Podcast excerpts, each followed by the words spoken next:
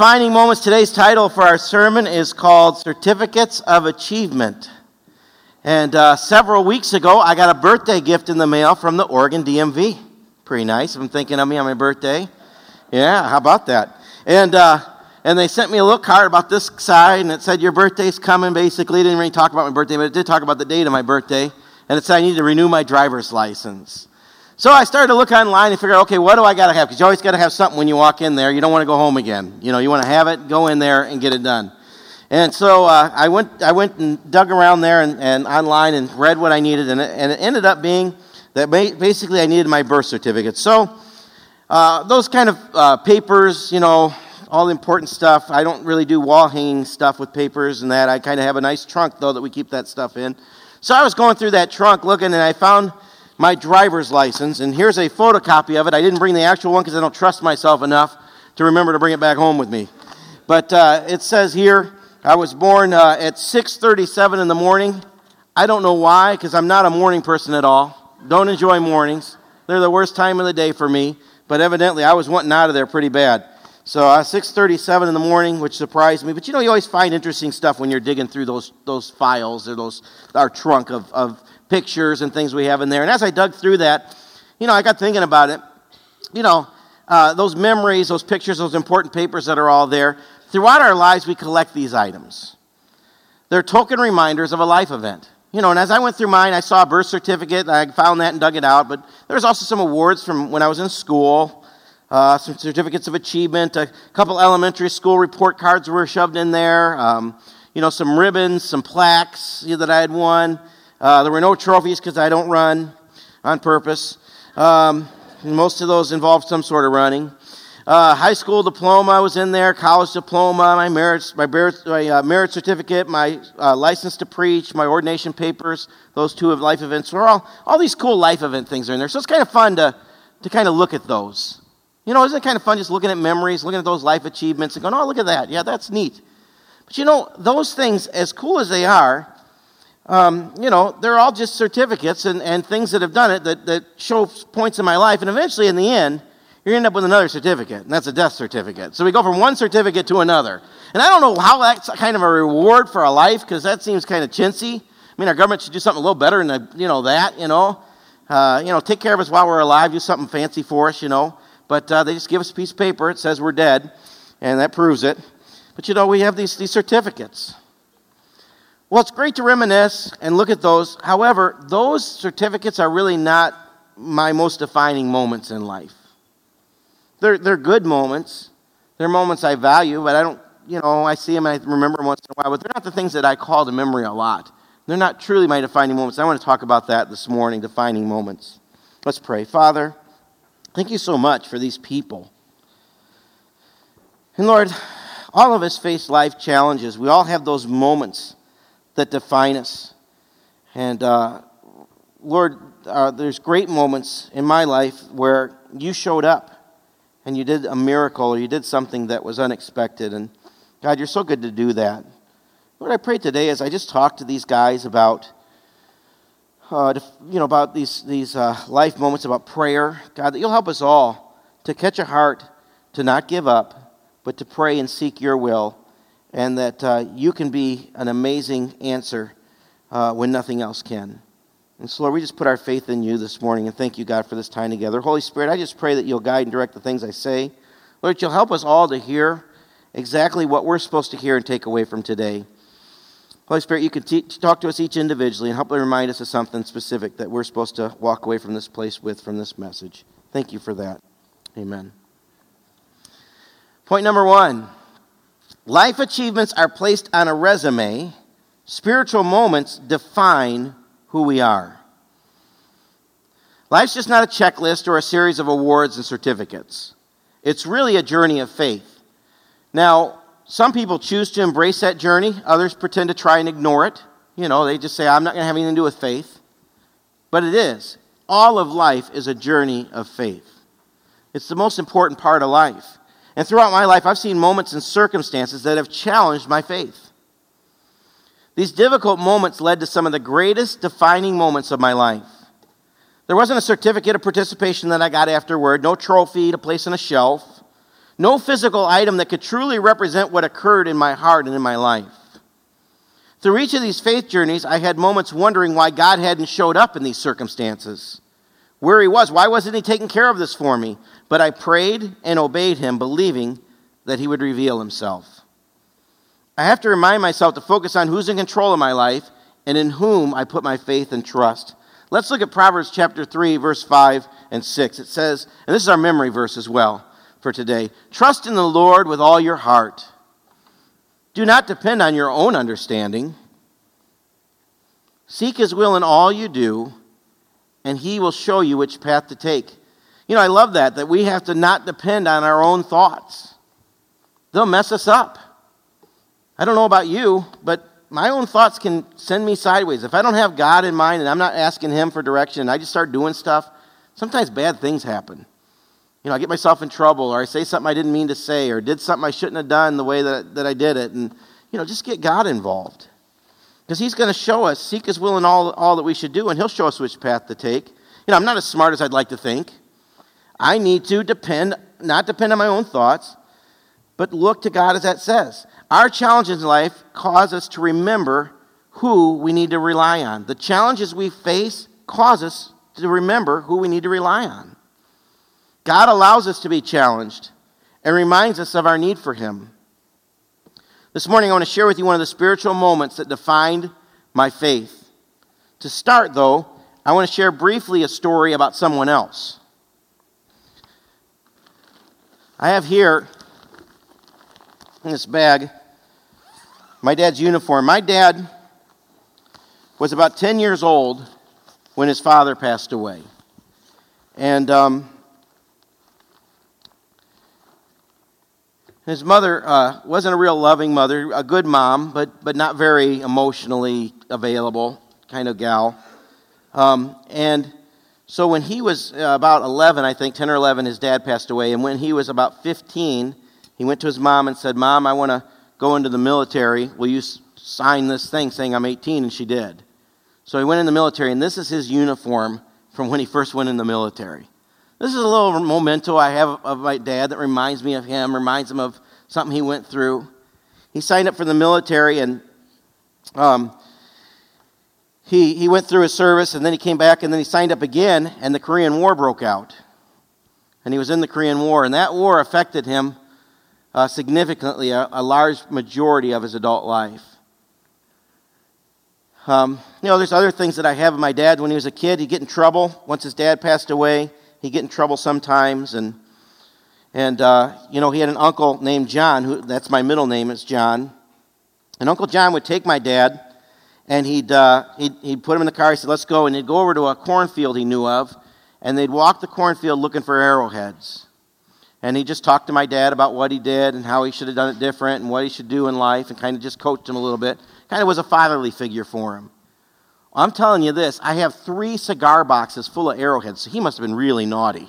Between, between 10 or 11 and 15, he must have been up to some business. And, he, and he'd admit it. He was naughty. He was in all kinds of mischief all the time. So I have that as a reminder of him. I have a military medal, the, the Good Conduct, Medal of Good Conduct that he got from the Army, which is kind of funny because he was so naughty. But, you know, he obviously did some good things in the military and he served his country well. And then I have one more item that I'm going to hold till later and talk to you about later on today. So that's kind of his story. You know, he had a rough go of it.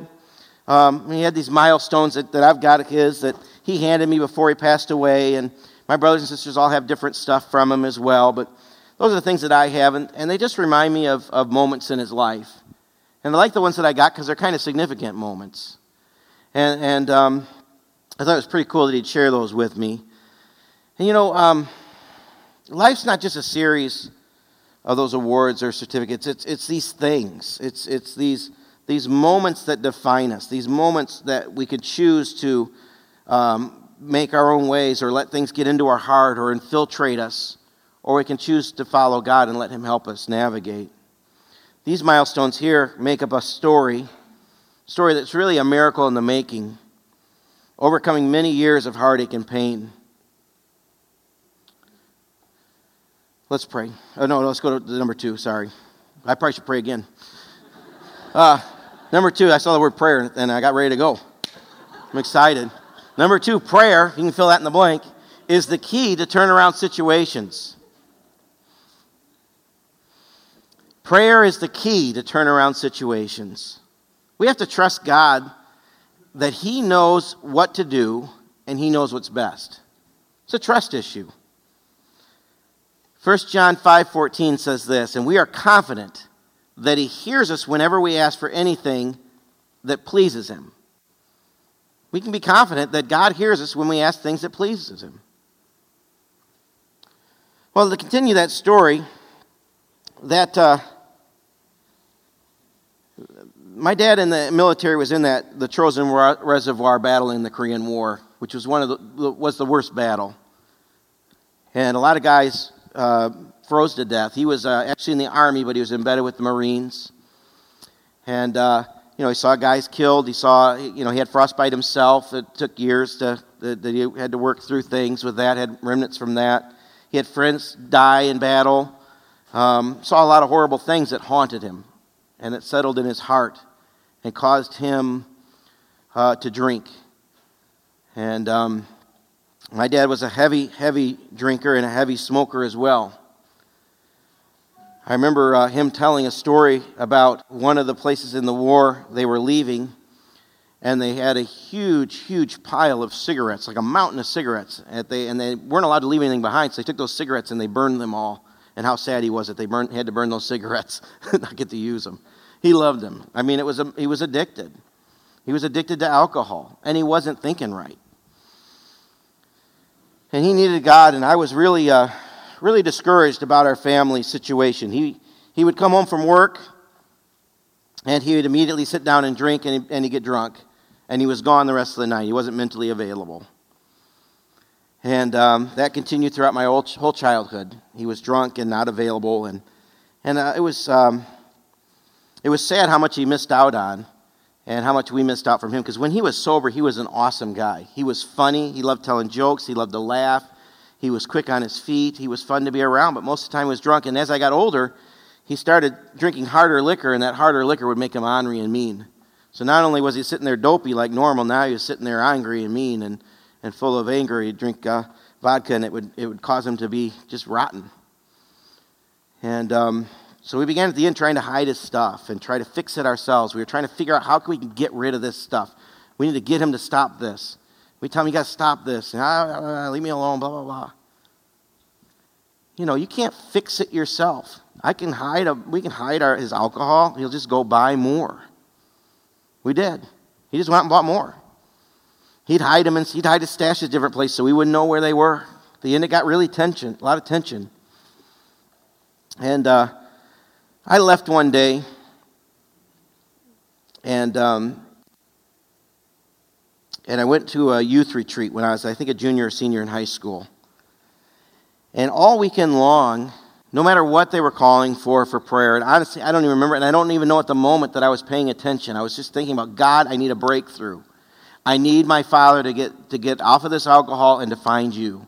And I prayed every week. And every altar opportunity uh, that happened where they come at the end of the service and they say, hey, you guys come on up here and pray. They could have been calling for pornography for all I know. I was just up there. I wanted to be there to pray for my dad. I wanted a breakthrough. I wanted to pray through and see God do something. I wanted to pray with confidence. That 1 John 5 14 says, and we are confident that he hears us whenever we ask anything that pleases him. I wanted to pray with that confidence.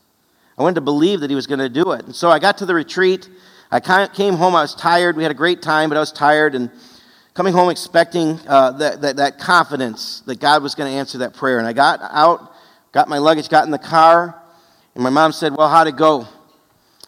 And I said, Oh, it was nice, Mom. We had a good time. It was, I'm tired, you know. She said, oh, That was a waste of money. I don't even know why we sent you there. What a waste. I said, Oh, hey, welcome. Glad to be back. Said, Something's going on. So I decided just, just be quiet. Best thing to do is just sit in my tiredness and not, not say anything to stir up a problem. So sitting there on the way home, and after a little while, I said, Hey, what's going on? How's things going here at home? You know, knowing that something's going on. And she said, Well, she said, um, Your dad's drinking real heavy, and, and uh, this weekend, and uh, him and Belinda got in a big fight, and he got real angry with her, and she picked up, went out and got a croquet mallet and chased him into his bedroom and hit his door So, well, there's a circus.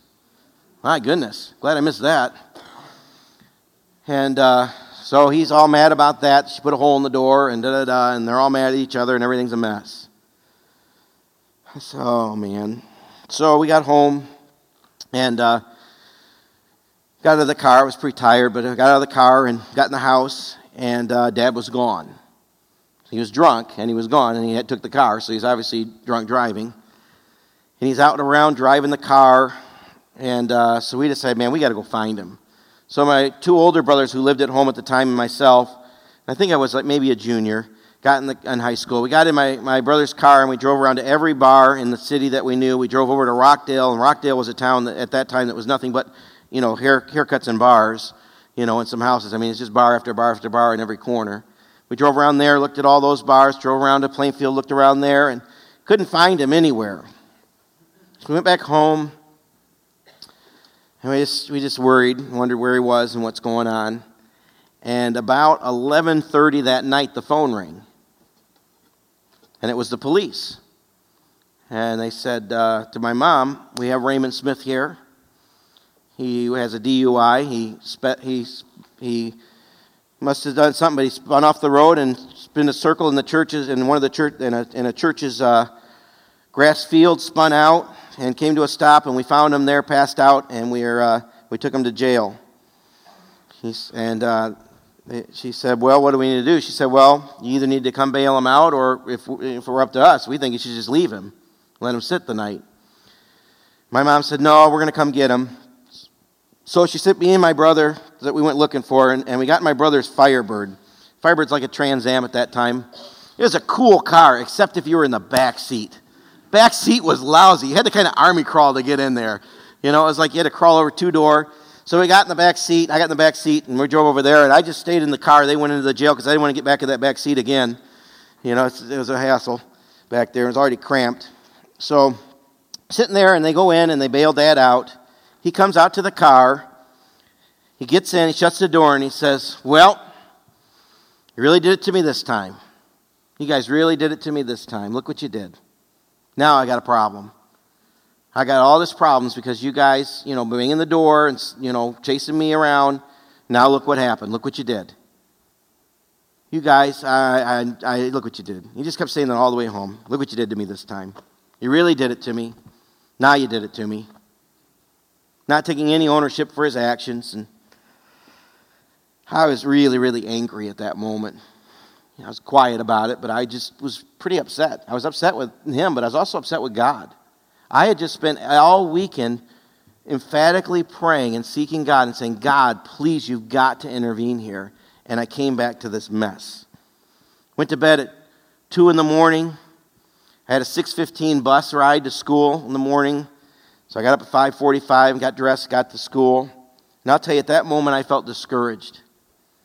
I said, God, didn't you hear me? What is this? This is like the opposite. Now it's worse It was already terrible. Now it's worse. What, what do you, I don't understand. Are you not hearing me? Am I doing something wrong? What's going on? I felt discouraged. I wasn't hearing anything from God. I was just kind of sad and frustrated, angry. I'm going to tell you, in your moments of disappointment and discouragement, don't give up. Don't let that be the period of the, of the thing. Don't let it be the end. I'm going to tell you a story uh, that Jesus told. Let's read it to you. From Luke 18, chapter 1. It's called the persist- Parable of the Persistent Widow. It's a story Jesus was telling people.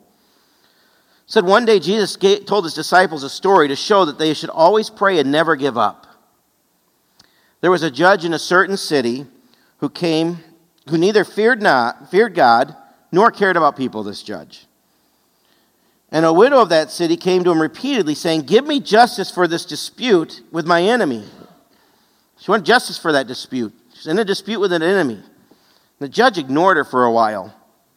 But he finally said to himself, I don't fear God or care about people. But this woman is driving me crazy. I'm going to see that her she gets justice just because she's wearing me out with all her constant requests. I want to get rid of her. Then Jesus said, Learn a lesson from this unjust judge. Even he rendered a just decision in the end.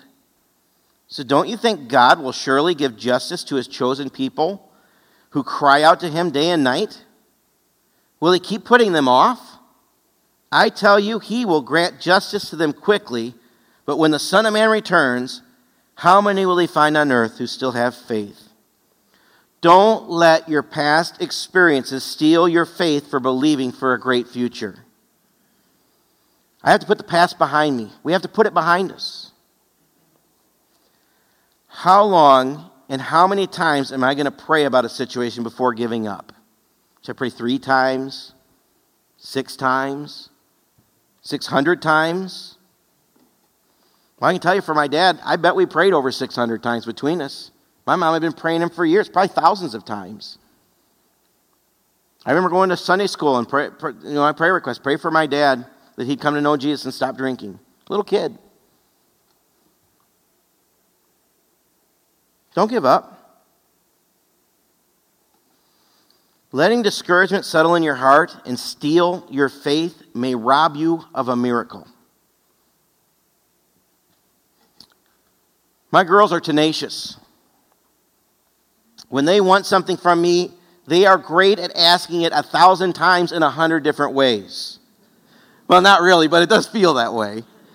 Uh, but I want my girls to have things they desire, and sometimes their patience and persistence pays off. Sometimes they go, all right, I don't want to hear anymore, fine. You know, because it's just, just it wasn't that big of a deal, and I thought about it, and I wasn't right the first time, or I thought, you know what, I need to give them this one. Don't give up. Be like that persistent widow. Remember the first verse of this story, because it's key. Jesus was telling his disciples a story to show how they should always pray and never give up. Keep praying and believing for God to intervene. I'm not claiming that God answers every prayer we ask of him, at least not the way we hope or would like. However, let's not give up on praying. Let's keep an open heart and mind that stays in contact with God. Here are some great thoughts that I found in, in studying for this sermon today on how prayer, your prayer, can be more effective. How my prayer can be more effective. Let's look at this together. This is from the Fire Study Bible. Donald Stamps, a great missionary that was in our fellowship, who's uh, no longer on earth but with the Lord now. He's passed on. I went to school with his son at uh, Bible college, Jenny and I did. He was a really nice guy. I didn't know him very well, but he seemed like a very nice guy. And uh, his dad wrote the, put the study notes together for, the, for a Pentecostal perspective called the Fire Study Bible, and it's a great Bible. And I want to share these five things. First, number one, we must have true and sincere faith that God hears our prayers, that He has the ability to accomplish what is needed, and that He will, he will do and He knows what is best in the situation. He's going to do what's best. There's three scriptures there Mark 9 23, Mark 11 24, and James 1 6. If you want to jot those down and look those up yourself, you're welcome to do that. Number two, so prayer also should be made in Jesus' name. Now, this doesn't mean we must just add in Jesus' name at the end of our prayer uh, for God to hear us. But in the Bible, doing something in someone's name means doing it with their approval and their authority. We're praying with the authority of Jesus Christ, we're praying in His name. There's amazing power in the name of Jesus. John 14, 13 to 14 says, You can ask anything in my name, and I will do it. So the Son of God will bring glory to the Father. Yes, yes, ask me for anything in my name, and I will do it, Jesus said. Number three, the effect of prayer is greatest when we ask those things that are in harmony with God's perfect will with his desires, his intentions in the situation, his plans, his purposes. If we get around what God wants in the situation and not all about our agenda and our checklist of what God needs to do for us to be happy, but we get around it, we get aligned with what God wants, something significant can happen. That's Matthew 6:10, Matthew 26:42, and Luke 11:2. Let's look at 1 John 5:14 together. It says, "This is the confidence that we have in approaching God. So here's our confidence in approaching God in prayer that we ask anything according to His will, He hears us. So if we're asking something according to what His will is, He's, he's hearing us. I like the statement that he said in, in this writing. He said this He said, We can be sure that any prayer truly based on the promises and motives of God's word, will be effective. Donald Stamp said that. Number four, not only must we pray according to God's will, but we must be living in God's will if we expect Him to respond positively to our prayers. God will give us the things that we ask for only if our desires are in harmony with His desires and our motives are pure and right. Jesus says, tells us, seek kingdom, seek His kingdom and righteousness. Righteousness is doing right things, living according to the Bible, being obedient. Matter of fact, you see, uh, uh, you know, Apostle Paul talk about obe- obeying God as much as he does us praying, praying to Him and talking to Him. Talk, that that's very much tied together, being righteous. And He'll take care of us and provide all that we need. Matthew six thirty three and 1 John three thirty two. You can look those up as well. Finally, our prayers are to be effective. We must be persistent. We must continue to ask until we get our answer. That's the main point of the story about the persistent widow. We prayed for my dad for years. My mom prayed and she believed. But that weekend, our persistence in prayer paid off with a miracle. Because when I arrived home from school after that nightmarish night, and I walked in the house, my dad was sitting in a chair that was pretty far from the front door. We had an L shaped living room, dining room thing, and we just and we had an eat-in kitchen, so we didn't use the dining room. Kind of set up as an L-shaped living room, and he'd sit on the far end, and the TV would be by the front door. And I walked in by the TV by the front door, and he looked at me. He said, "Son, I want you to come here." And I was pretty honked. I was keeping myself together, but I was pretty upset. And I said, "What do you want?" He said, "Come here." So I walked and I stood right there where that front row. He said, "No, come right here." So I walked up and stood right in front of him. He said, "Son, I want you to know, I'm never going to drink again." And I said, Well, Dad, I, I really hope not. I really hope not. And then I walked off into the kitchen. My mom was in the kitchen. She said, Hey, she said, You don't understand. He's never, ever said that before. He's told me he would slow down. He's told me that he would, he would not drink as often. He's never, ever said he would quit.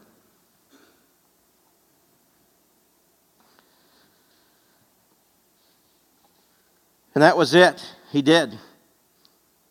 Um, not only that, though, that's great into a prayer, but that's not the fullness of what we were praying for. We were praying for, you know, him to have something written officially too, but it's written in heaven in the Lamb's Book of Life. We were praying for his name to be written up there, praying for him to come know Jesus. And so, we, uh, my, my brother in law's father came over and visited my dad, and he talked to my dad about Christ, and my dad prayed and asked Jesus Christ to come into his life.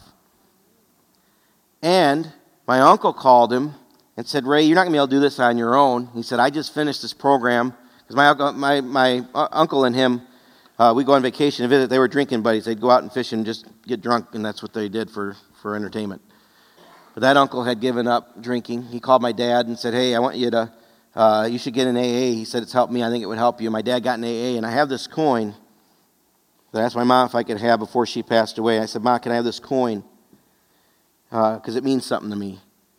And it's not because it represents AA to me. I mean, AA is a fine program, but any program's good if it helps you to process stuff. There's some great Christian programs out there um, that can really help you as well. And AA's got some Christian roots to it, but uh, it's kind of just, you know, God in general.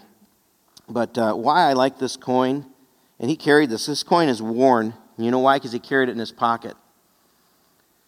And he carried it because um, it was a reminder to him of the vow that he made and that he's not living the same way anymore, that he's got Jesus in his life. And I went out and bought him his first Bible. Uh, well, I, I, bought him the first one. He, he had one that he would read. It was, a, it was like a, a different version, though. It wasn't King James, but it was a pretty hard version uh, to read. And I said, Dad, let me get you this Bible. And I went and got him this Bible, but at the time it was brand new and they only had kid versions of it. And so I bought him this Bible and it was bright blue. I mean, as bright neon blue as you could see. And uh, so I brought that home to him, but it was a New Century version. It was written on a third grade reading level. And I said, Dad, this is a literal translation. This is not somebody just talking about the Bible. This is literally somebody translating it from the original Greek and Hebrew to English, but it's written on a way that's written for third grade reading level, so it's just easy. It's just, you know, it's devotional. It's kind of easy to, to just keep along with. And so he read that thing from cover to cover so many times that he broke the binding. Finally, they released an adult version. I went and got him one of those, and, and he used that, and he, he broke that one out. He read the Bible and he prayed. He'd kneel on every night and pray. That's a miracle. That was 20 years in the making. 20, 20 something years. My mom been praying a long time. And it wasn't because of my prayer one weekend, but it was a culmination of prayers leading to that weekend. Don't give up on God before He's done with the story. Don't put a period where a comma is supposed to be. I want to talk about the power of prayer. Look at the scripture. James 5 13 through 18 says this Are there any suffering hardships? You should pray. If you're going through a difficult time this morning, you need to pray. Are you happy? Sing praises. Are you sick? Call for the elders of the church so they can come and pray over you, anointing you with oil in the name of, of the Lord, Jesus. Such a prayer offered in faith will heal the sick, and the Lord will make you well. And if you've committed any sins, you'll be forgiven. Confess your sins to each other and pray for each other so that you may be healed. Listen to this next part. It says, The earnest prayer, the genuine prayer of a righteous person, being righteous is following and obeying God's commands, doing right things according to what God would want, obeying Him and living for Him. That person's prayer has great power and produces wonderful results.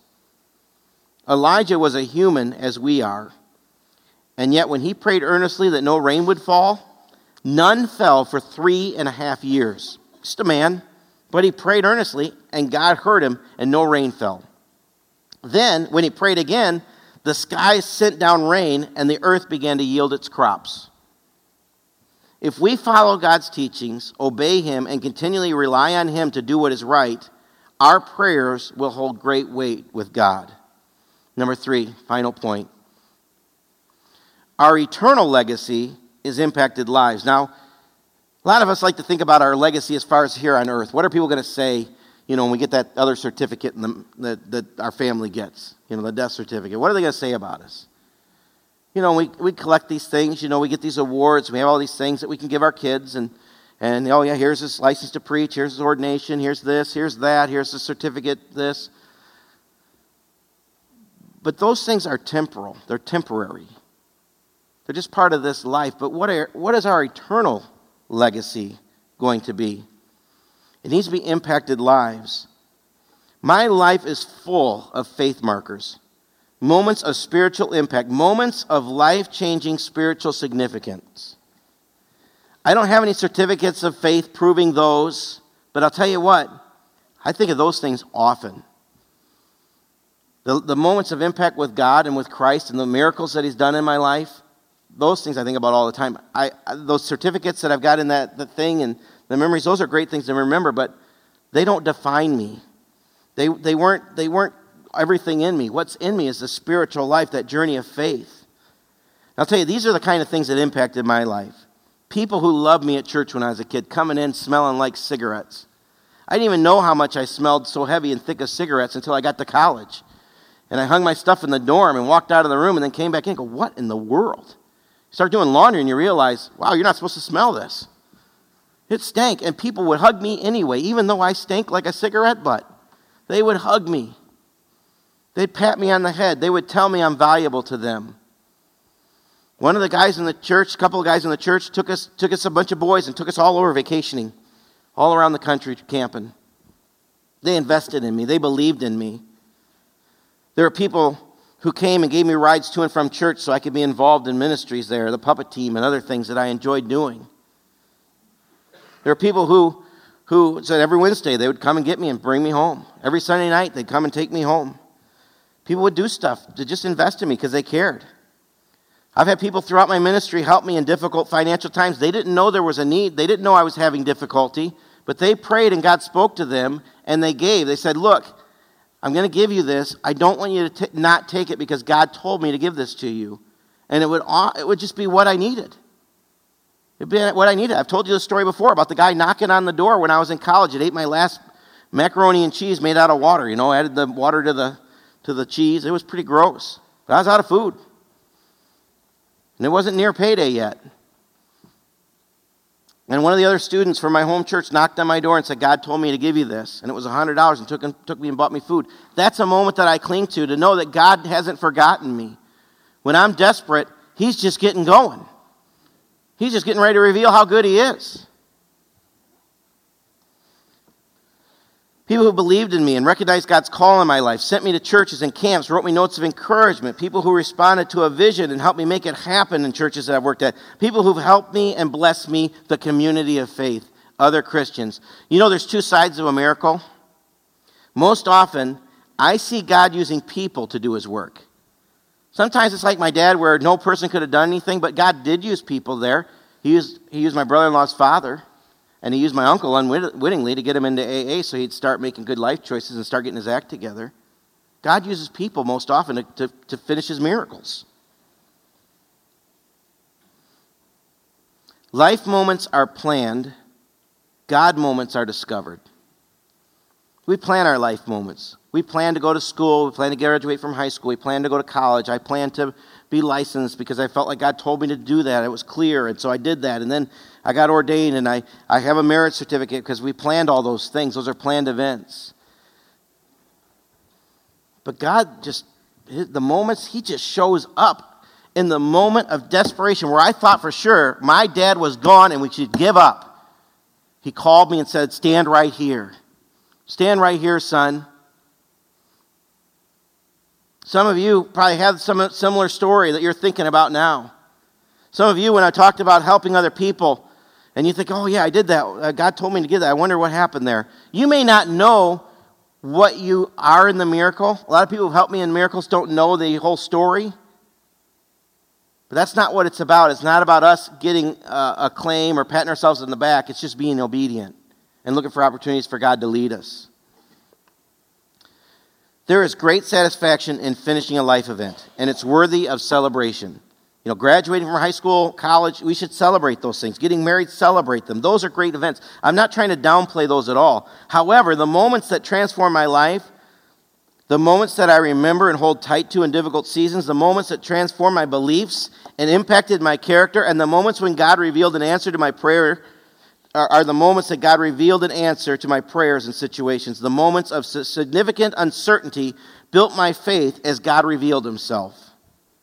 Those moments where God showed up in a situation that cannot be solved any other way. Those struggles turned into miracles, and they're in here. I don't have a, tra- I don't have a trunk full of stuff that I can tell you, show you about them. But I'll tell you what, I can tell you about them because they're in my heart. They define who I am. They define how much I how much my faith has grown in God each time He reveals Himself and shows that He's there for us. Proverbs 13 12 says, Unrelenting disappointment leaves you heartsick, but a sudden good break can turn life around. God is in the turnaround business, He's in it. He's all about transformation. He's about life transformation. That's what He's about. He's about taking Jeff Smith as I am right now and making me a better Jeff Smith for tomorrow so I can greater, have greater impact. He's for that for each of us.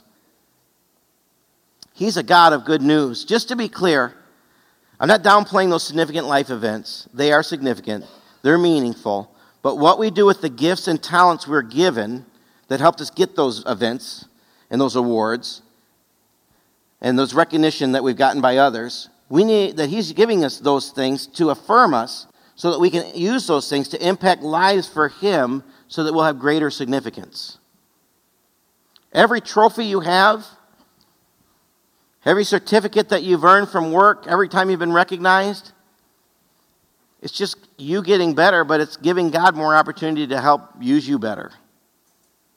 See, we're called to use whatever we have for Him Man wants to see our life achievements. They, they're interested in our resume. If I go and say, I want to go over here, and they say, Oh, well, let me see what you got. What's your resume? What's it look like? They're interested in that. God wants us to remember our spiritual victories, our faith building moments. God has equipped you right now with everything you need to start being an encouragement to others' faith. All those awards and certificates show how He has gifted you, and those talents are to be utilized to encourage others. Romans 12, 3 through 8 talks about this. It says, Because of the privilege and authority God has given me, I give each of you this warning. Don't think of yourselves better than you really are. So don't get all puffed up and haughty because you got lots of awards in your cabinet.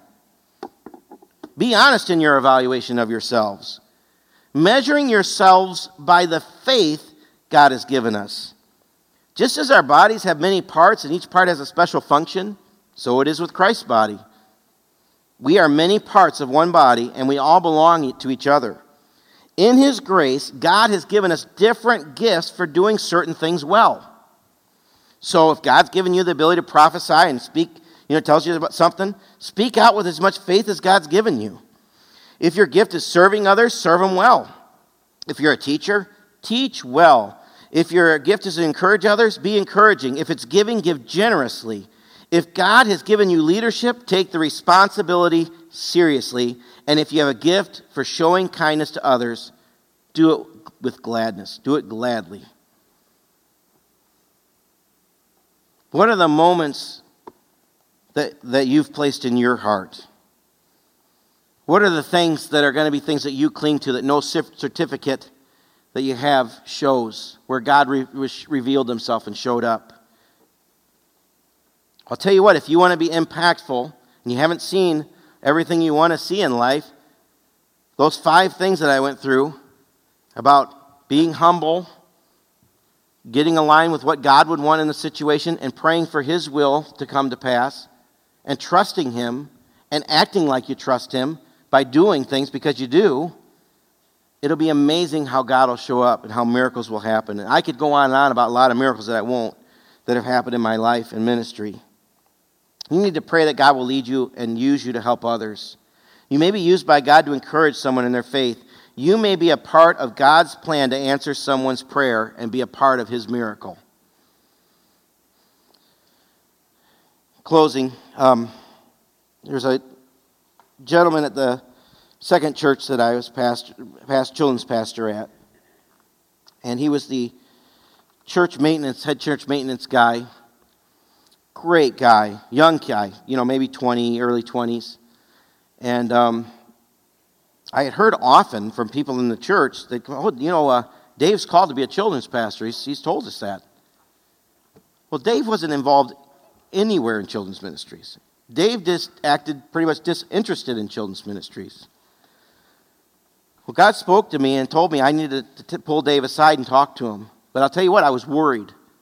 I was worried how he would react, and I was worried how his dad would react because his dad was a pretty important person in the church. And uh, I went to Dave, and I said, Dave, I said, buddy, you need to stop talking about being called to children's ministries if you're not going to do anything about it. Either God's called you or he hasn't. And he said, yeah, I said, I know, but I don't, I, you know, right now, I just want to, you know, I don't want to do that right now. And I've, I've got this other stuff. I'm just working and just trying to get some stuff. I said, look, so God's bigger than all of that. I'm not saying you have to jump in with both feet, but get, get involved. Start showing your interest. So I, I, I will help you. If you want it, I'll help you. I'll encourage you, and I'll even, you know, give you a great reference and help you find something when the time's right. So we kind of left it there. He came back to me and he said, Boy, he said, honestly, I didn't like what you said, but he said you were right. And he said, uh, Let's do it. Let's do this because God has called me and I need to do this. I need to stop talking about it and just giving it lip service. And he jumped in, and about, I don't know, a couple months ago, I got this Facebook post on the message, Facebook message from him, and it said this Dave said, We love you guys. Thanks for your investment in us years ago. I've been the children's pastor here for 14 years now. It's just, you don't always hear those things, but you know, sometimes you get to enjoy the miracle. You get to see the fruit of the miracle. And I get to rejoice with Dave that we had that conversation because lives have been transformed in Madison, Wisconsin for what is it, 17 uh, years? 14 years at that point. So it's probably close to 15 now. He's been children's pastor at the same church, impacting kids' lives and telling them about Jesus. And I had a small part of that just by stepping out. God gave me a word of prophecy, a word to, uh, to share with him, a thought that I needed to share with him. And I was worried about it. I was fearful to do it.